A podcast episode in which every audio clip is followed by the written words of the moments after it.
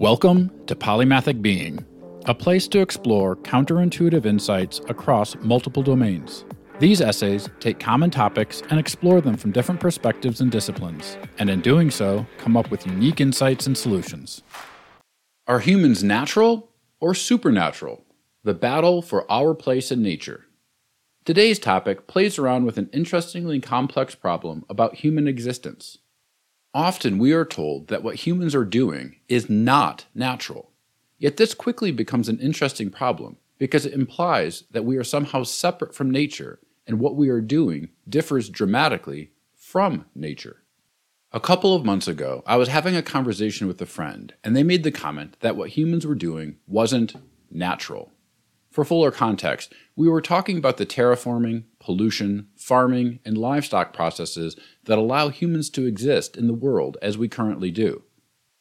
I fully understood the concerns that were being made, but I started running through some thought experiments as to what we mean by natural. Starting with the generally accepted assumption that humans evolved from primate ancestors and have achieved our extant form approximately two hundred thousand years ago, number one, humans are a feature of natural selection. Two, we exist in nature along with everything else and have managed to expand from a regional ape species into one that has set foot on the moon. And number three, everything we use and create comes from the natural world. It logically follows that outside of a supernatural implication, what humans do has to be natural. I'll quickly separate this from healthy, useful, balanced, or other terms that we'll explore shortly, but these are value propositions that we place on our own interpretation. For the sake of this essay, I'd like to explore terraforming, pollution, farming, et cetera, and see if humans differ significantly from other natural creatures. Pollution. This is probably the clearest example of what many would accept as an unnatural byproduct of human existence. Images of C O two, rivers on fire, oil spills, radioactive waste, and the Pacific garbage patch might all come to mind quickly for this topic. Yet, if we go way back in history, there was a natural organism called a cyanobacteria that caused the Great Oxidation Event. Prior to this event, Earth's atmosphere was primarily carbon dioxide, methane, and water vapor. Enter cyanobacteria. Quote, however, about two point seven billion years ago, a particular group of microbes known as cyanobacteria evolved. Phylogenetic analysis based on sixteen S and twenty-three S R R N A genome reconstructions and fossil evidence have been used to understand the evolutionary characteristics of these early living organisms. These microbes possessed the remarkable ability to perform photosynthesis, that is, they could generate energy from sunlight. Cyanobacteria possess the machinery to utilize water as a fuel source by oxidizing it. More significantly, the byproduct of photosynthesis happened to be oxygen. End quote. The catch here is that most of life on Earth was anaerobic, meaning without oxygen, and therefore oxygen was a poison, wiping out over ninety-nine percent of all life on Earth in the process. This mass extinction level event represents an epoch shift in Earth's history and transitioned life from anaerobic to aerobic, and is what we currently enjoy as the offspring of those very few bacteria that survived. Cyanobacteria literally polluted their environment to the point that almost all life on Earth was eliminated. The climate also dramatically changed through global cooling and one of the first ice ages on Earth. That's some serious and devastating, but natural pollution. Terraforming. Beavers provide a great example of terraforming.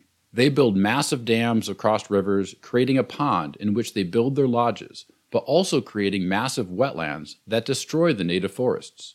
This terraforming is essential to the beaver's safety by literally providing a moat around their homes, but also kills off all the old trees, allowing new saplings to emerge which become their favorite food. In fact, the woodlands and fields of America today look nothing like the swamps and marshlands that beavers created prior to the major European trapping. Which landscape is better is out of scope of this essay, but beavers will naturally continue to dam and expand until something holds them in check. Farming and livestock. I'm going to bucket these two together into one example. Ants. These critters create incredible cities that have complex farming methods, including plant life like fungi and animal life such as aphids. They also terraform their areas to a lesser scale than beavers, but they definitely exert a marvel of engineering in their building and their farming. Conservation. What is notably missing from these examples is any idea of conservation. In my research, I could not find a single creature that would self-regulate and conserve its environment. The cyanobacteria killed almost all life on Earth, potentially including itself. The beavers are brought into check by predators, terrain, and human trapping. Ants are held at bay through predators and inter-colony battle and conquest. Other notable examples are the elk in Yellowstone, who were destroying the ecosystem until humans reintroduced wolves to trim the herds and change behaviors. Another example is the rabbit and fox, which forms the basis for a classic case study on differential equations. These populations balance each other, and any changes create oscillations in the equilibrium until they balance back out. The point is that the elk, wolves, rabbits, or foxes do not individually change their behaviors to conserve their environment. They rely on each other to maintain a tensioned balance. To illustrate the delicate nature of this balance, consider the invasive species and their impacts on environments where they are not native and lack a natural balancing agent. To suggest that humans are not natural or are somehow unique from the examples shared thus far can only lead to one other option. Are we supernatural? Those who are religious would likely immediately agree with this hypothesis. After all, in the biblical tradition, Islam, Christianity, Judaism, Genesis clearly sets the tone that humans were created to have dominion over nature. The Hindu and Buddhist traditions also imply a more supernatural human existence and power, along with responsibility for nature. The idea of conservation also lends to this hypothesis, since I can't find evidence in nature of any creature taking the active measures humans do to maintain, regulate, and especially recover our environment from our own negative actions. Ironically, the idea of conservation and stewardship of our environment only seems to have roots in supernatural belief systems, and humans are largely alone in nature taking these steps. In summary, the goal of this essay isn't to make the case one way or the other. In fact, I think it's a bit of both. I think we are fully natural, and our actions are not out of alignment with the majority of how nature works, where a stable equilibrium is only rarely achieved on the whole. We are always seeing major shifts in climate, flora, and fauna, not to mention the sporadic cataclysms that have befallen the planet. Yet humans have managed to achieve a degree of supernatural, in that we have a higher cognition allowing us both increased mastery of our environment, as evidenced by our cities and infrastructure, and also an increased mastery of our conservation through regulation, laws, and repair of our environment. There is no equivalent to humans on these two counts in nature, implying that we are super, or above, natural. Balancing these two tensions is key to both understanding our place on this planet as well as our responsibility to the planet. We aren't so unnatural as many would claim, and we also have a supernatural ability to help maintain our environment unlike anything else on this planet.